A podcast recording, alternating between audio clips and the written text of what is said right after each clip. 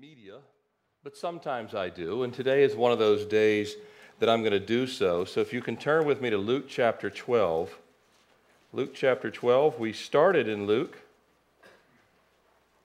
and we're going to take what would be a part two, if you will. Luke chapter 12. I think the passage is up there, so I don't even have to say it to you. Starting with verse 13. Interestingly enough, this text that we're going to look at, I think it dovetails so well with our missions update. We chose the missions update six, seven weeks ago, chose this date. I wouldn't be teaching in Luke 12 except for we had some weather issues uh, in, the, in our three, four weeks of uh, uh, compressed winter lately, although it's beautiful today. Uh, so, uh, as the Lord would have it, uh, this times very well that we'll look at verses 13 through 21, and certainly it underscores the need uh, for a heart for missions, as we'll look at uh, here in this parable that Jesus tells. So, starting in verse 13, if your Bibles are open, if you don't have a Bible, raise your hand. We'll be glad to put one in your hand so you can follow along. Starting with verse 13, Luke chapter 12. Then one from the crowd said to him, Teacher, tell my brother to divide the inheritance with me. But he said to him, Man, who made me a judge or an arbitrator over you? And he said to them, Take heed and beware of covetousness. For one's life does not consist in the abundance of the things he possesses. And he spoke a parable to them, saying, The ground of a certain rich man yielded plentifully. And when he thought within himself, saying, What shall I do, since I have no more room to store my crops. So he said, I will do this I will pull down my barns and build greater. There I will store all my crops and all my goods. And I will say to my soul, Soul, you have many goods laid up for many years. Let me read that part again. You have many goods laid up for many years. At least that's what he thought. Take your ease, eat, drink, be merry. But God said to him, Fool, this night your soul will be required of you. Then whose will those things be that you have provided? So is he who lays up treasure for himself and is not rich toward God. Lord, we ask again for your Holy Spirit to now speak mightily by your word in Jesus' name. Amen.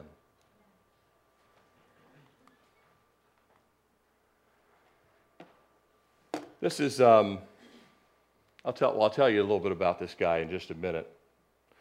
Let me ask you a question. What if you acquired everything you ever dreamed of? Let me go back so this doesn't distract anyone. Pictures have a way of doing that. There's a reason for it. We'll get to that in a sec. But what if you acquired everything you ever dreamed of? And you are resolved, like the man in this parable, you are resolved to make a determined effort to enjoy it. Remember, many years still remain to savor it all. All that you have pulled together, you've got everything you've ever dreamed of, all the things, you finally got everything on the list in that catalog that came. But you didn't know that that night would be your last. This was the unknown plight of the man in the parable that Jesus portrays. He was preparing to finally enjoy it all, to really enjoy it all. He'd already been enjoying it, but now he was making a determined effort to really take all the pleasure in, to breathe it in, and really enjoy it like he had never done before. But he didn't get to. I'll tell you about this man here. He's a member of the prominent and wealthy Astor family. His great grandfather, John Jacob Astor, had established the foundation of the family's fortune in fur trading back in the late 1700s and the early 1800s. The family later entered real estate and finance, among other ventures. He was Harvard educated. John Jacob the Fourth. You know, when you're called the fourth, it means something in some places. He was a business magnate. a real estate developer, a capital investor, an inventor. He even invented uh, a, a way to put brakes on bicycles. He was a writer. He'd even served as a lieutenant colonel in the Spanish American War. In the late 1800s, he built a hotel called the Astoria. You ever heard of that? It was dubbed the world's most luxurious hotel when it debuted in 1897 there in New York City.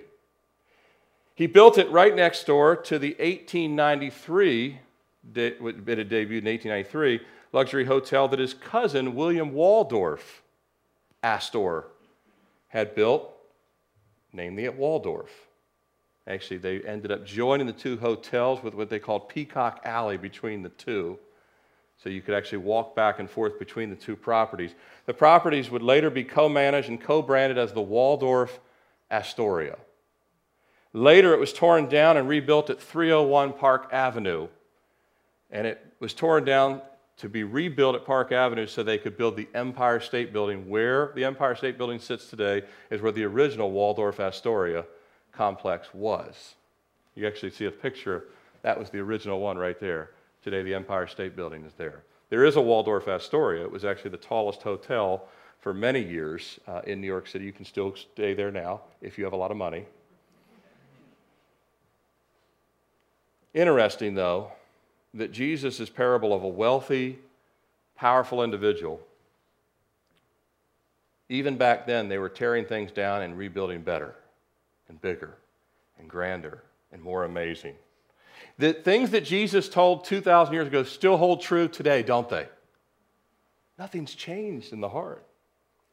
When John Jacob Astor IV boarded the Titanic in 1912, he was the richest person on the ship, the richest man to walk on the ship. Among an elite group of ultra wealthy passengers occupying the first class accommodations and the maiden and only transatlantic voyage the Titanic would ever take. It was the maiden voyage and it was the last voyage. Also on the ship were other business magnates and tycoons. There was mining magnate Benjamin Guggenheim, and he was on the ship with his mistress, who was a singer from France. The co owners of Macy's, Isidor Straus and his wife Ida, were also on the Titanic. Slated to be on the ship, they were all supposed to be on the ship, were other industrial tycoons and, and John Astor's business peers J.P. Morgan was supposed to be on the ship. He made his fortune in oil, steel, and banking. Milton Hershey, yes. You're thinking candy bars, you're thinking the right guy. Milton S. Hershey. He had spent the winter in France. He was supposed to be on the ship, but they had other pressing business and they had to return a week early. Henry Clay Flick, Frick, he uh, made his fortune in steel and mining. He was supposed to be on there, but uh, his wife had sprained her ankle. They weren't able to get on the ship. Alfred Vanderbilt, heir to the Vanderbilt fortune of shipping and railroad, he was supposed to be on the Titanic as well. But uh, another business thing had come up and he wasn't able to be on it. These were the men and families that had made their fortune in what was called the Gilded Age from 1870 to 1900. That's where these fortunes were amassed primarily. But each of these men, they had unrelated, as I mentioned, last minute conflicts. So some of them, uh, due to pressing issues, couldn't, uh, couldn't be on this initial voyage. So they had to change their plan. And by the way, J.P. Morgan would die one year later. Not getting on the ship bought him one year. And Alfred Vanderbilt would die three years later on another ship that would sink called the Lusitania. Some of those slated for the return trip, it was supposed to return on April 20th back to England. Some of those slated for the return trip included J.C. Penney, who founded J.C. Penney's. Frank Seiberling, the founder of Goodyear Tire and Rubber, was supposed to be on the return trip. So the first class was a virtual who's who of the wealthiest people on planet Earth. But John Jacob Astor IV, the richest one on the ship, was among numerous wealthy and powerful who had no conflicts They didn't have any last minute conflicts, so they were able to board, and he was able to arrange to be among those to make history on the unsinkable ship. Three years before boarding the Titanic in 1909, John Jacob Astor IV, he had divorced his wife, by whom they had had two children. He was 47 years old in 1912. He had just remarried an 18 year old socialite by the name of Madeleine Talmage Force. She was from a wealthy socialite family in New York as well, so he had divorced a couple years early, remarried. It was kind of a big deal that he had married someone 18. That was in all the newspapers, long since forgotten now. In fact, the newlyweds, they were returning from their extensive honeymoon that had covered Egypt and Europe. They were returning to New York, and then after getting back to New York, they would uh, head north of the city to Astor's palatial estate called Ferncliff. You know, when your place is called a name like Biltmore or Ferncliff or things like that, it's not your average place. It uh, was a property that stretched for a mile and a half. I'm not talking about a couple of acres here. A mile and a half with a commanding view of the picturesque Hudson River. Can you imagine what that would be worth today, that property? His estate also had a sports pavilion called the Astor Courts, which reportedly housed the first residential indoor swimming pool in the United States. He had an indoor tennis court, exquisite bedroom, uh, be- guest bedrooms. Down in the lower level was a bowling alley and a shooting range. No need to go to a shooting range, he had all that. At age 47, his net worth in those dollars was $85 million. In today's money, well over 2.1 billion. He was one of the world's original billionaires. One of the wealthiest men on planet Earth when he stepped foot on the Titanic. Remember, he had just been remarried. He was finally for the next 45, 50 years, or whatever God would give him, can enjoy this new marriage, all that he had, and sit back and take it all in. But what did Jesus say in Mark 8:36? What will it profit a man if he gains the whole world and loses his own soul? Now, I don't know for certain that I hope that John Jacob Astor IV is in heaven. I'm not here to say he's not. He could have called on the name of the Lord in the last minute, but the point is, he didn't know when he boarded that ship that all the plans that were laid out weren't going to happen. But he's not the only one. I want to take you through a little uh, walk through history. And over the years, so many have caught us by surprise, haven't they? I wasn't around, but this guy, 1955, he passed. Some of you may have been around then, I think some of you were. 24 years of age. Just took his Porsche out, beautiful Porsche. Had it going well over 100 miles an hour, and you can see how it ended up. You never know what the next hour holds or 10 minutes holds. 24 years of age, He's still iconic even to this day, isn't he? James Dean. College kids that don't even know who he is still have posters of him in their dorm rooms today. Who is it? I don't know. There's a really cool poster. I like the way the cigarette hangs out of his mouth. Yeah. It was hard to find one without a cigarette, but I did find some photos without. A few years later, 1963 youngest man ever elected president. The youngest man ever assumed president was actually Theodore Roosevelt at the age of 42, but that's because William McKinley had been assassinated. But the youngest man to be elected president is still John F. Kennedy. And so on November 22nd, just six days before Thanksgiving, I was some of you were alive. That must have been a really weird Thanksgiving for the nation.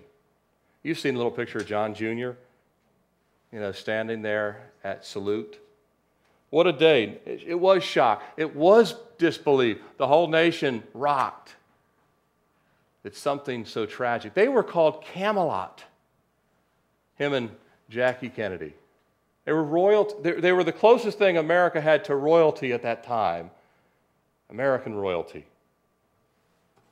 But his life was cut short.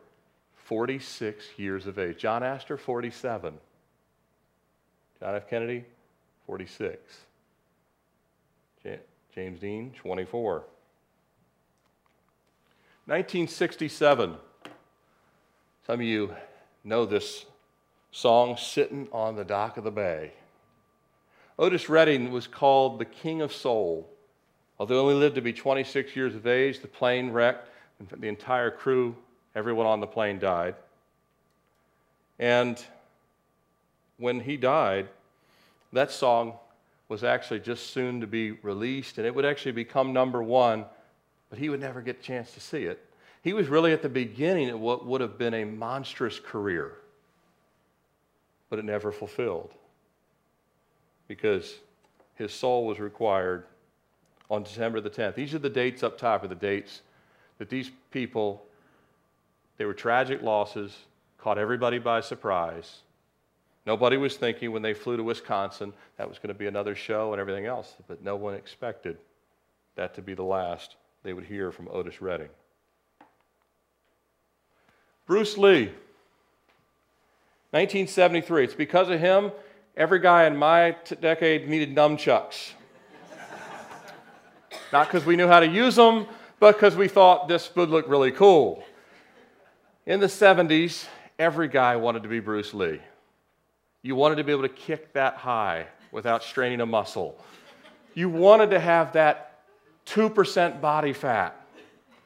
You wanted to do roundhouses. And yet his life was cut tragically short at the age of 32. You know, he'd had seizures just before, uh, in May, uh, he died there in July, but in May he had a uh, seizure uh, that uh, they took him to the hospital, ran a lot of tests, and and it, was, it started giving him headaches. The night that he died, uh, he actually said he had a really splitting headache and he was going to go out and take a nap. You know, you think guys like him don't need naps. Other guys need naps. Bruce Lee doesn't need naps. But his head, he never woke up from that nap. He went upstairs, never came down for dinner because there was swelling on the brain, and, and there was, there's still even to this day exactly what it was. Um, but the bottom line is another life cut short that seemingly had it all. As a matter of fact, they credit Bruce Lee to the way Asians, they changed the way Asians were per, portrayed in movies because it's credited to Bruce Lee. He did a lot. I still like to watch some of his movies. 1977. Elvis Presley, 42. I'm 46. He was only 42 years of age. Some of you from Mississippi, I think you're from, he was born in Tupelo, Mississippi. Born and raised there.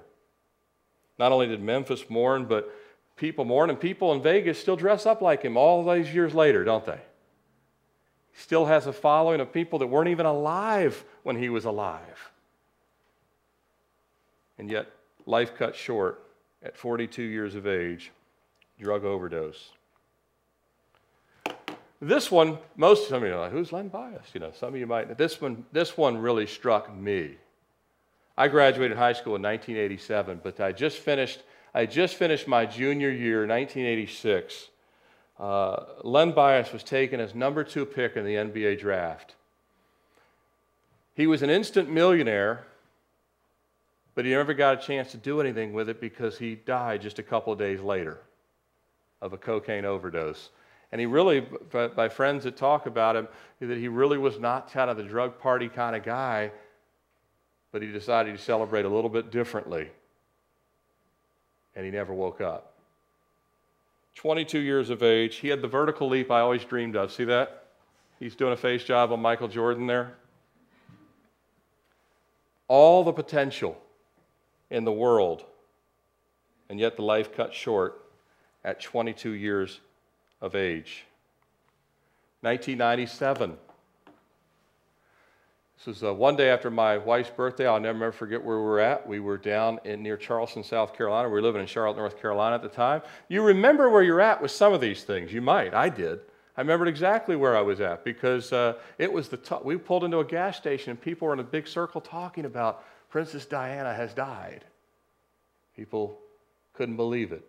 All because it's running away from paparazzi. Car speeding too fast, loses control. Just 36. By the way, the, uh, the royal family's old money makes the Astor's family old money look really, really new. This goes back a long ways into British history. 36 years of age, so much life still ahead. 2011, Steve Jobs. He would be more in line with the modern day version of John Jacob Astor in the sense of billionaire in our lifetime. When he died, that when he died, Apple was the most valuable company, market capitalization on planet Earth when he passed away. 56 years of age. All still a lot of life left ahead to enjoy all the I mean he finally he had reached the top of the top of the top. And yet his life was cut cut short. And there's this statement C.T. Studd Only one life will soon be passed. Only what's done for Christ will last. Isn't that true? I mean, you can't, you can have all the accomplishments in the world, but accomplishments don't go anywhere when life ends. This rich man that Jesus talks about, he had he had finally pulled it all together and really had finally built barns big enough to contain it all. And he had many years left, so he calculated. Folks, we cannot calculate what we have left. We can't even speculate. We simply follow the Lord and say, Lord, thy will be done in my life. The iconic list of famous people who seemingly had it all to suddenly die young or younger than any one of us would expect it, it just continues to grow. I could have gone on and on. Lou Gehrig, Marilyn Monroe, Sam Cooke, Roberto Clemente, Buddy Holly, Ritchie Valens, Jimi Hendrix, John Lennon, Jim Belushi, Selena Perez, River Phoenix, Kurt Cobain, John Kennedy Jr., Dale Earnhardt Jr., Michael Jackson, Whitney Houston, Robin Williams, and that is a short list, a very short list. I could have gone a lot longer, but we don't have that kind of time.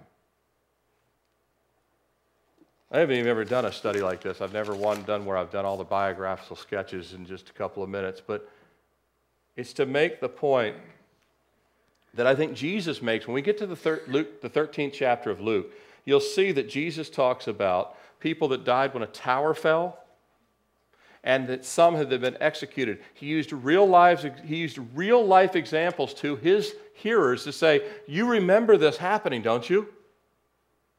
He said, You remember when that tower fell? And everyone was like, Oh, yeah, we remember that. You remember when these people were executed? Oh, yeah, remember that. And he says, I tell you no, but unless you repent, you also likewise will perish. Jesus was making the point to say, in your lifetime, you've seen people pass that surprised you. And Jesus saying, you shouldn't be surprised because this happens to everyone. And by the way, young people today think this is ancient history. You know, when John Jacob Astor died in 1912, when the Titanic went down, when he died in 1912, do you realize there's a lady, she's the oldest face, current Facebook user in the world. I think she's 108. She lives in California. Uh, she actually just stopped driving two years ago. She was five years old when the Titanic went down. We have people alive right now. It's not ancient history. Satan would have you believe it's ancient history, but it's not.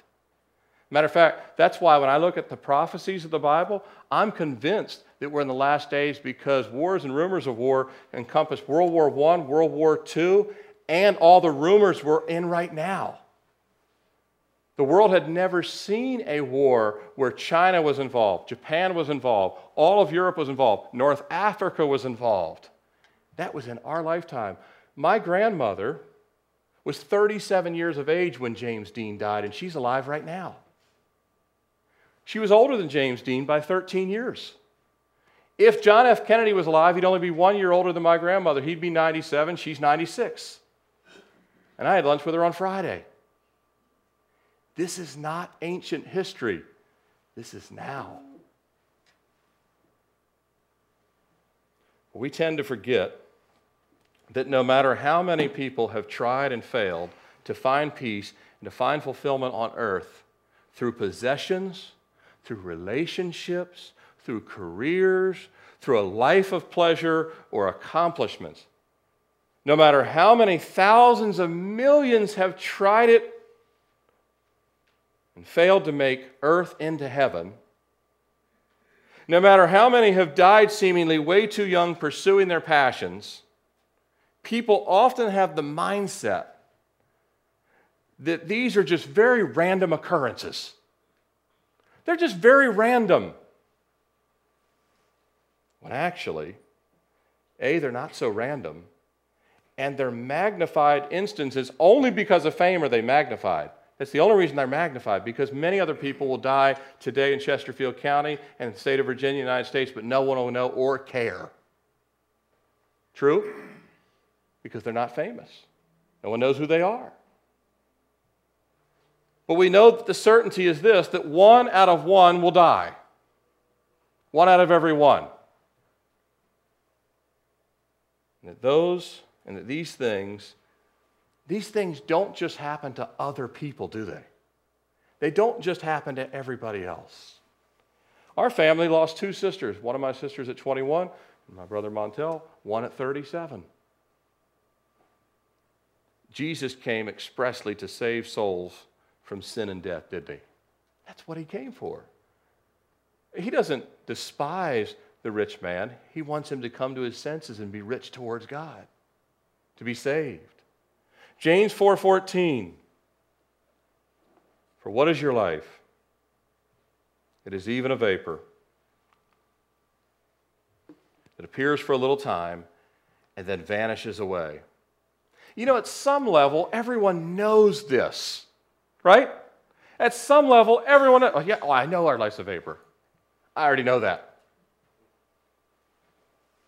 At some level, we know it, and yet it's deeply suppressed. How is it that we know it, but we don't really know it? Does that make sense? We know it intellectually, but to really know it the way Jesus would have us to truly understand that our life is but a vapor when life ends, nobody's taking anything with them. John Jacob Astor didn't get to take the swimming pool, the one and a half mile property. He also had a home on Fifth Avenue, which you probably would expect. And he had other homes too. The yacht membership in Newport, Rhode Island didn't get to take that either. All of the things that money could buy. When life ends, no one will take with them possessions. Don't get to take status forward. I mean, people have reached great status, but they don't get to take that with them. You don't get to take the money, don't get to take the health. I mean, if it wasn't for the brain piece, Bruce Lee and Len Bias were the picture of health, weren't they? Don't get to take relationships. We can't take anything, but here's the good news we can be taken up forever with God the Father through the blood of Jesus. Did you hear me? We can't take anything, but we can be taken to be with the Lord. When I come to a text like this, it's so stark and straightforward. Not every text is the same in the Bible. Some texts are are discipleship oriented, but this one is just Jesus speaking in raw truth to say, here's the crux of the matter. It's not my words, it's Jesus' word. He's saying, this person is a fool that doesn't count the word of God and the warning of God and listen to it. But when I come to a text like this, you simply want to point to it and let it digest.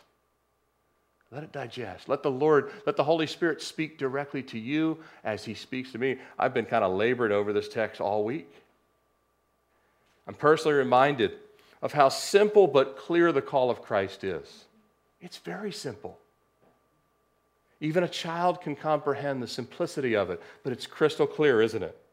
At the name of Jesus, we're called to bow the knee, turn from sin, and take up our cross and follow Him. To refuse is foolishly to choose a very short vapor in a fallen world. And many people, sadly, are choosing the short vapor that you can't hold. You ever try to grab a vapor? You can't hold it. it just kind of goes through your hands. Even if we're saved, when we come to a text like this, I believe that the Lord really wants all of us to take stock and to examine our heart as it relates to what is our aim in life? What's our aim?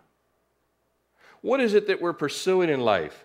Maybe we don't have the wealth or material prosperity of John Jacob Astor IV, or the lives that we looked at so tragically ending.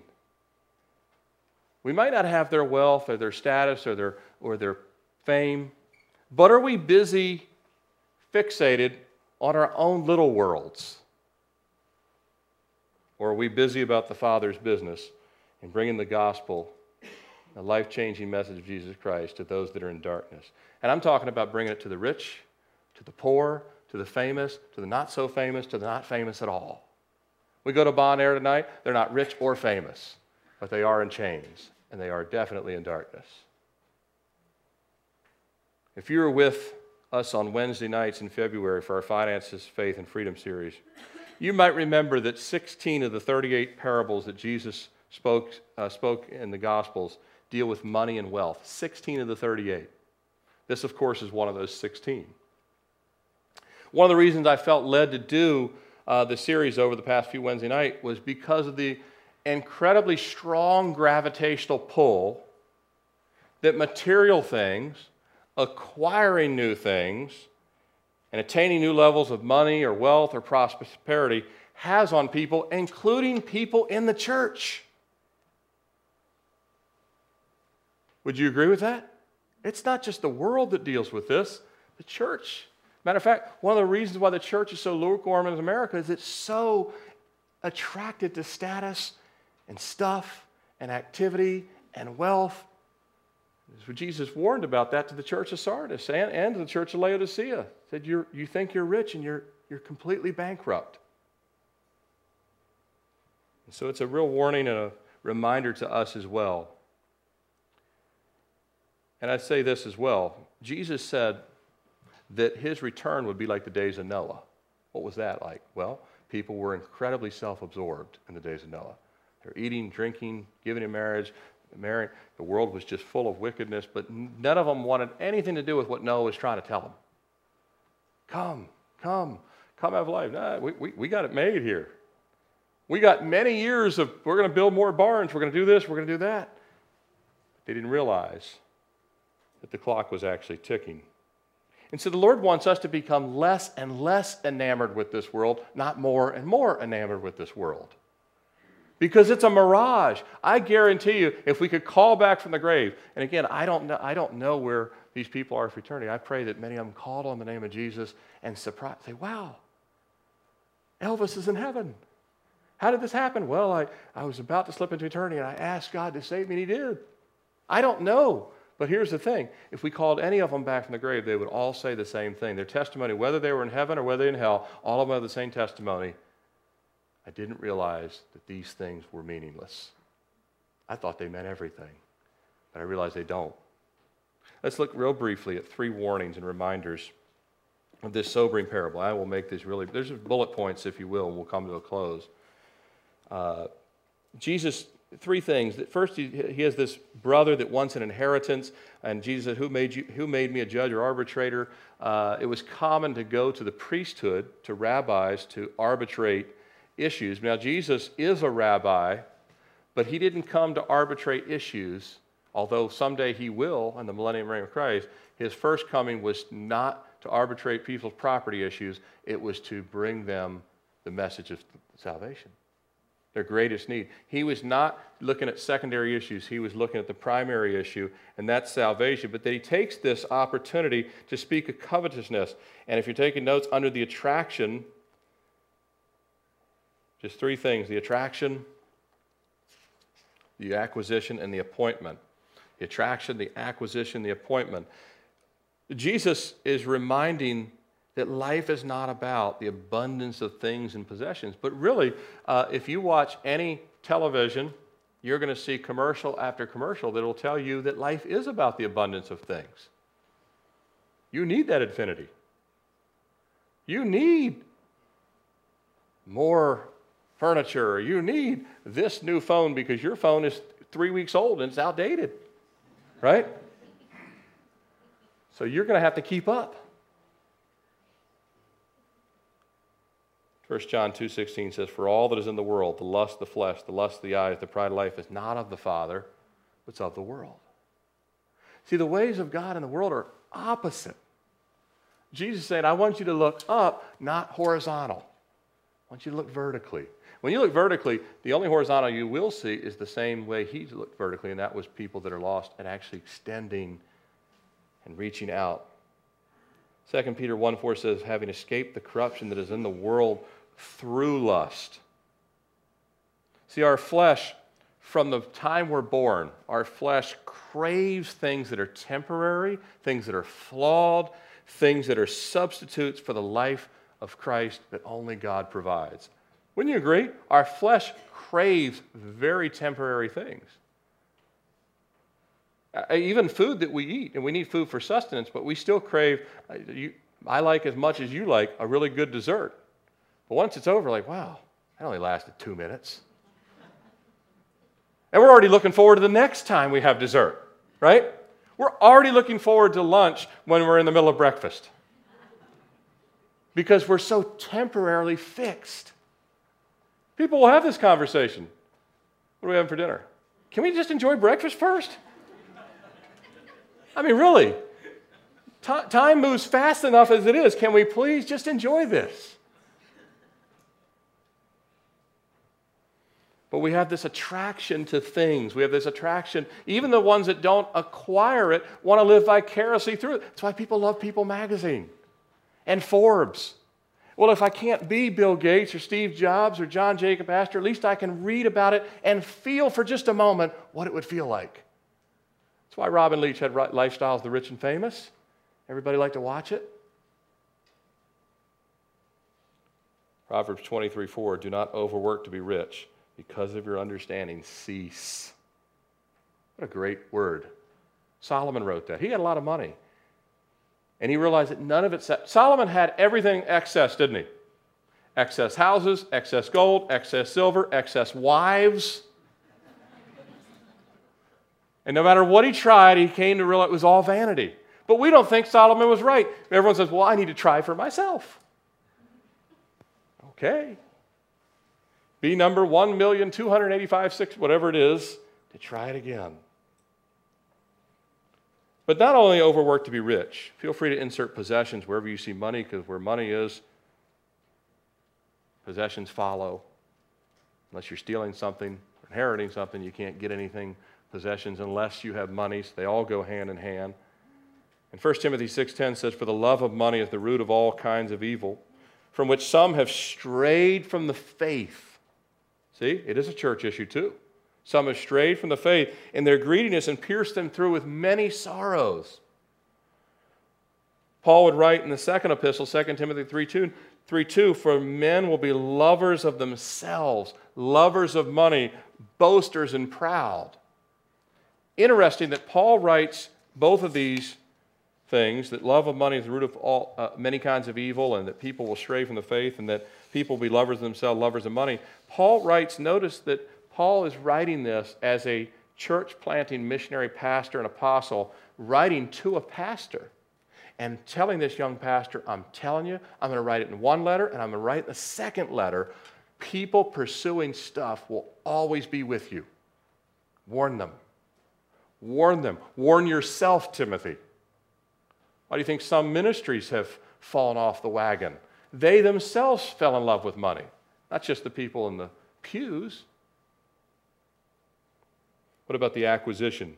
It's one thing to look with covetous eyes, but then to pursue it and actually gain it all. Well, this is what this man did. His, it said that the ground had yielded plentifully, and he thought to himself, What shall I do? I don't have any more room. I'll tell you, you know, most of us don't think this way. You have to have a lot of bucks to say, I'll just rip down the old buildings.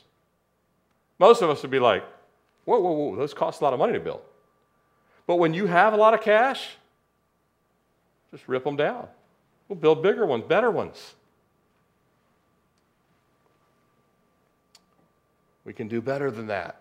We can fill more. We can actually acquire more.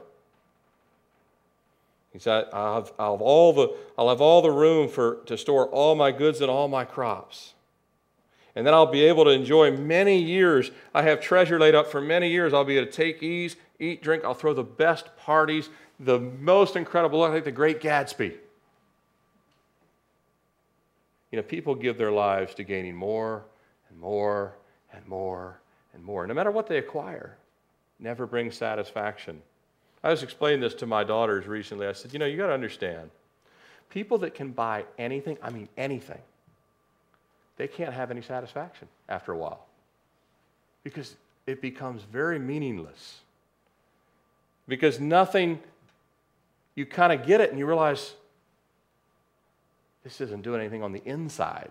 I can t- touch it, I can look at it, but it's not not bringing peace. We talked about what money can't buy in our series. It can't buy happiness, it can't buy peace, can't buy joy.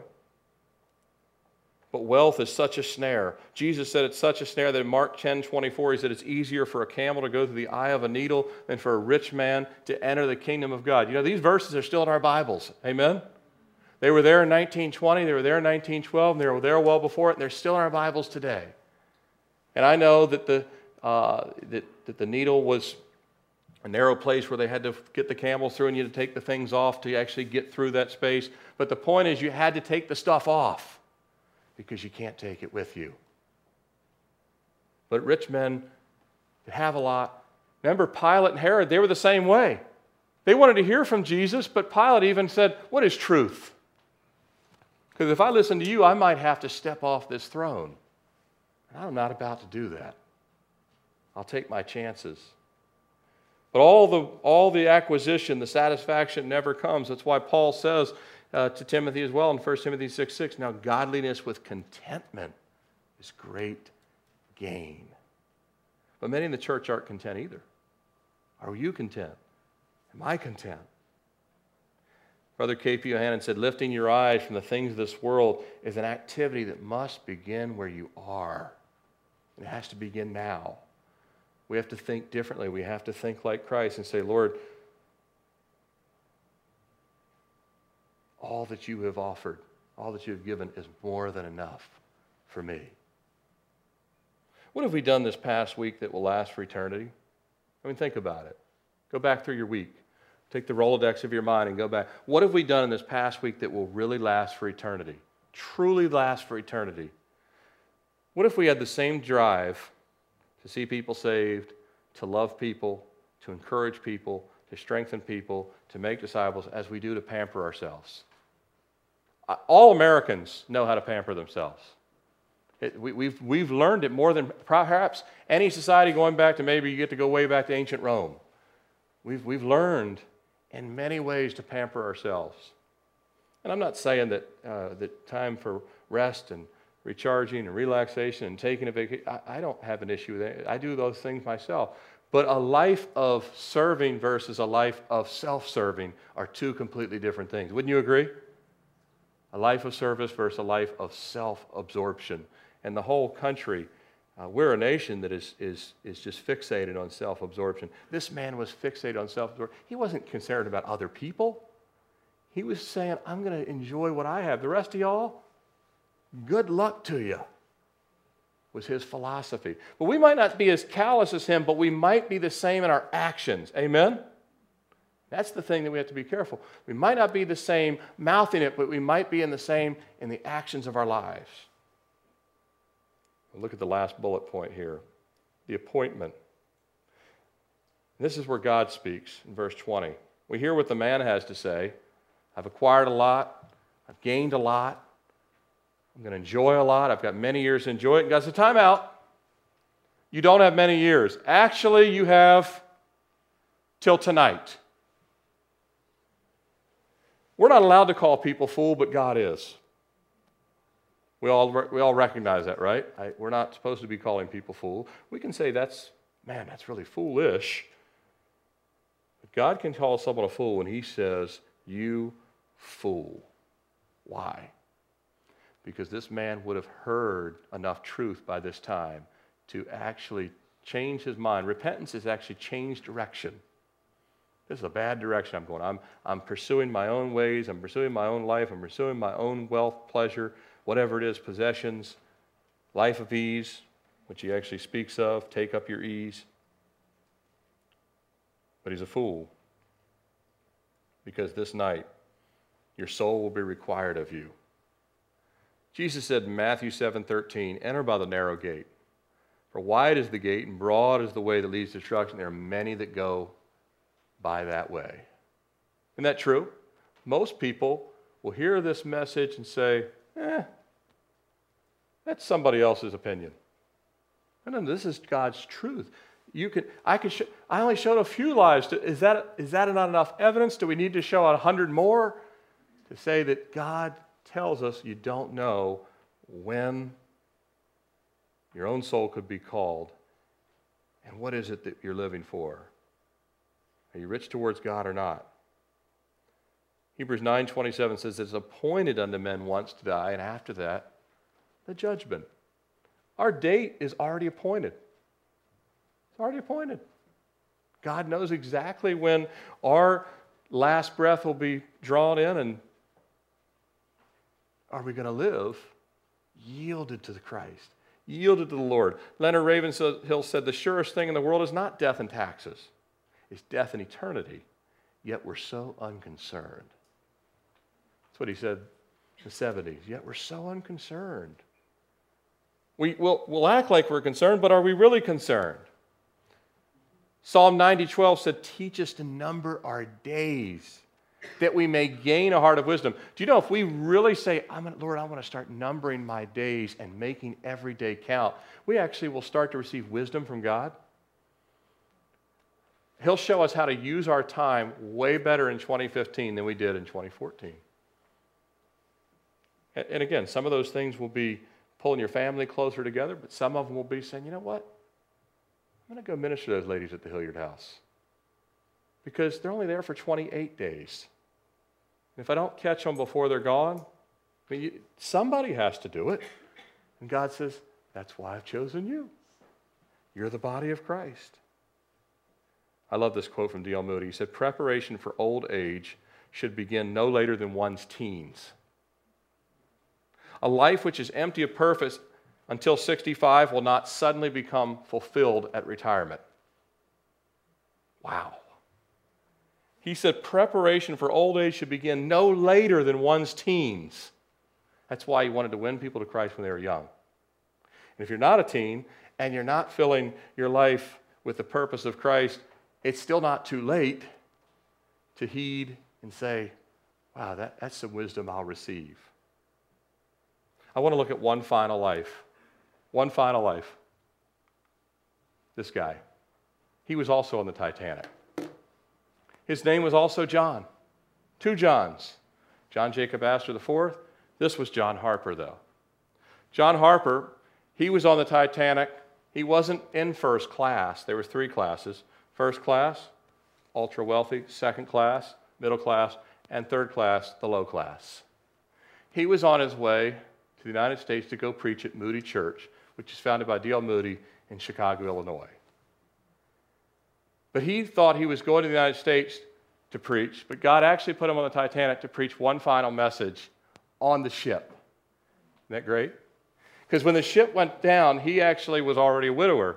His six year old daughter was on the ship with him and his sister. He put his daughter on the boat with his sister and said, You take and go away. And then he approached this one man, and uh, this one man didn't want anything to do with the gospel. He took off his life preserver. He said, Here, you need this more than I do. and he began to preach on the decks of the Titanic. And he would witness to everyone he possibly could. And as the ship finally went in the water, he was now in the water swimming to, from boat to boat or to people that weren't in boats. One guy he swam to, rebuffed him, and said, I don't want to receive Christ. He swam away. Then he swam back to the guy because you only, you only have a few minutes before you'll die of hypothermia. And he said, The second time he came back, I received Christ. And then within minutes, I was put on a boat. He slipped down in the water. He goes, I was the last convert of John Harper. This guy also died young, younger than John Astor IV, 39 years of age. But he was a pastor from England. And so the question is is his life, although it, didn't, it, it was cut short as well, there could be a huge difference though. Because God actually fulfilled a calling in his final moments, and he was used to bring people to Christ. What if he wasn't on the ship? Who was out? There, there's no record of anyone else like him running from person to person. He was going to preach at D.L. Moody's church. D.L. Moody had already passed away, but D.L. the church that D.L. Moody had passed in Chicago. And listen to what D.L. Moody said. And he fulfilled D.L. Moody's same calling. Someday you will read in the papers that Moody is dead. Don't believe a word of it. At that moment, I shall be more alive than I am now. I was born of the flesh in 1837. I was born of the Spirit in 1855. That which is born of the flesh may die, but that which is born of the Spirit will last forever.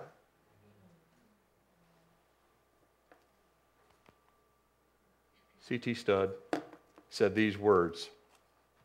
This would be John Harper's attitude as well. Some want to live in the sound of a church bell, but I want to run a rescue shop within a yard of hell. And that was the heart. By the way, C.T. Studd was a missionary, Trevor. That was his heart. That was D.L. Moody's heart. That they understood that you could, you could acquire. By the way, D.L. Moody, brilliant man. He had a Midas touch for business. He could have forsaken being what he was called to be an evangelist. He was a gifted businessman. Everyone that knew him said he would have been a multimillionaire many times over. He truly understood business and markets.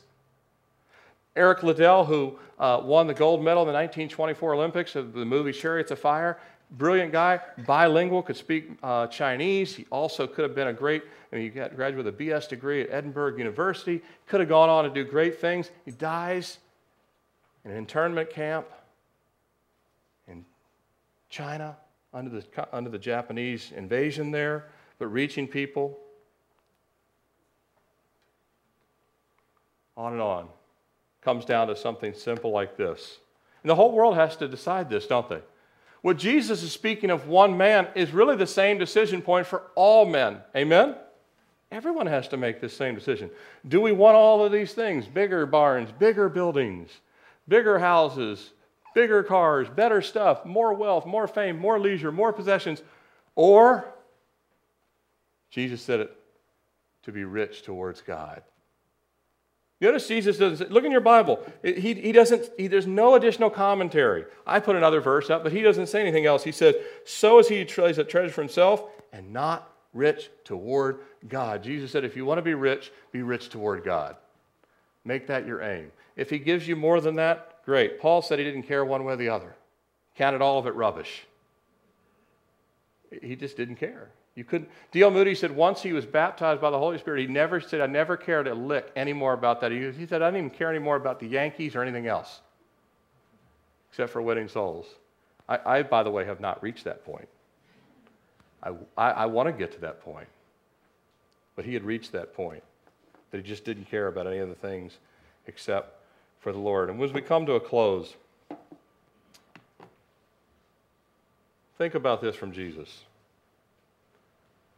He said, My kingdom is not of this world. Didn't he? He said, My kingdom is not of this world. And here's the question for us Is our kingdom of this world? Our little kingdom. Our little stuff. He said his kingdom's not of this world. We know his kingdom's not of this world. He made it clear. But we have to sometimes say, Is our kingdom of this world? And the Titanic. I'm closing my Bible here, see? The Titanic. When you got on the Titanic, there was three classes of passengers. First class, second class, third class. When they posted after the sinking, there was only two lists. It said, said this, these are the words. It said, those saved, those known to be lost. There was no third class passengers anymore. There was no first class passengers anymore. There was no second class passenger anymore. There was those saved and those known to be lost. Let's close in prayer. Father, we thank you that you love us so much to speak the truth and love to us. You sent your son, a missionary to a lost world. You weren't just speaking to the wealthy, you were speaking to the middle class, you were speaking to the poor, you were speaking to all when you said, What will it profit us if we gain the whole world and lose our own soul?